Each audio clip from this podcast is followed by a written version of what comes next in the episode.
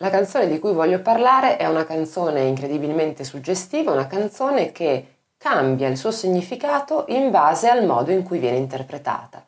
Si tratta di Alleluia di Leonard Cohen. Questo brano che è bellissimo, una canzone sicuramente meravigliosa e che molto probabilmente già conosci, è una canzone del 1984, però la versione più famosa forse è quella splendida del 1991 di Jeff Buckley. È una canzone che è stata ricantata e coverizzata da tantissimi artisti, eh, artisti come Annie Lennox, Gavin DeGraw, eh, appunto eh, Jeff Buckley, Alexandra Burke e anche da artisti eh, italiani, per esempio la scomparsa, ahimè, eh, ma bravissima, talentuosissima Valentina Giovagnini, da Elisa, da Eugenio Finardi. Esiste anche una versione in italiano eh, di Baccini, di Francesco Baccini. Devo dire che io non apprezzo molto le traduzioni eh, nella nostra lingua mh, dei brani stranieri, però insomma sicuramente eh, merita quantomeno lo sforzo. Questa è una canzone che ha avuto una nascita molto difficile, molto complicata soprattutto eh, nella stesura proprio delle liriche, del testo.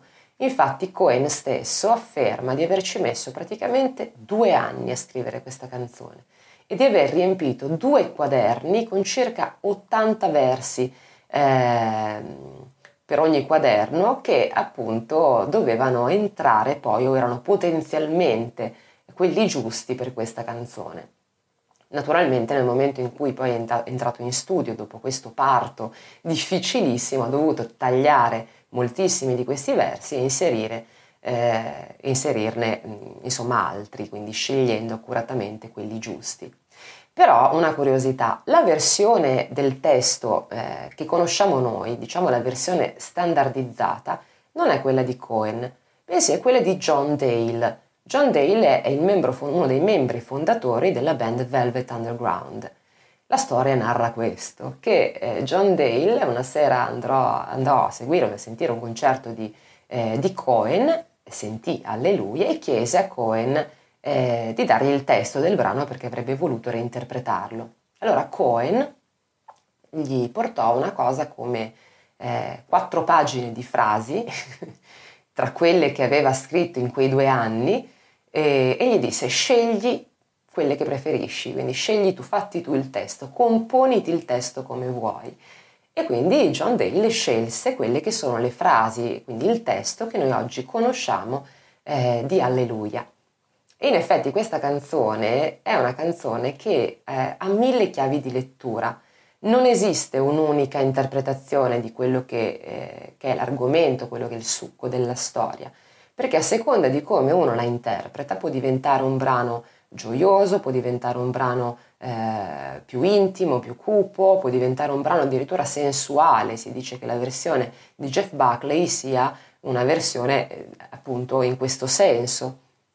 E mh, mm, l'interpretazione è totalmente libera. Certo è che nel testo ci sono moltissimi riferimenti religiosi, eh, soprattutto a mh, mm, donne eh, della Bibbia, figure femminili della Bibbia, ma Cohen eh, dice eh, in merito al, al, brano che alleluia ovviamente significa gloria al Signore, ma nel suo caso non è una preghiera o un inno eh, in un senso religioso. Alleluia può avere molte interpretazioni. Nel caso di Cohen, come lui stesso dice, si tratta di una celebrazione della vita del suo del suo vivere, del, del suo amare la vita è di prenderla con entusiasmo e con fede, con fiducia. Leonard Cohen è prima un poeta che un musicista, infatti a vent'anni era già un poeta affermato, pubblicato e ha iniziato poi a dedicarsi invece all'attività musicale relativamente tardi perché aveva circa 37 anni.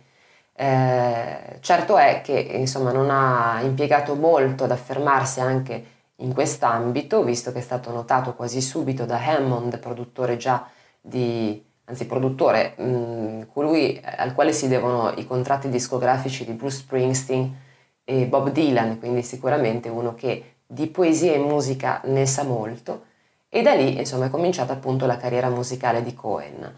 eh, personaggio appunto particolare, oltre ad essere un poeta e un musicista, anche una persona mistica in qualche modo, perché è stato per diversi anni, anzi è vissuto per diversi anni come monaco buddista, pur conservando sempre un grande interesse verso la religione cattolica. Nel brano appunto Alleluia ci sono, come dicevo, riferimenti proprio alle figure femminili della Bibbia.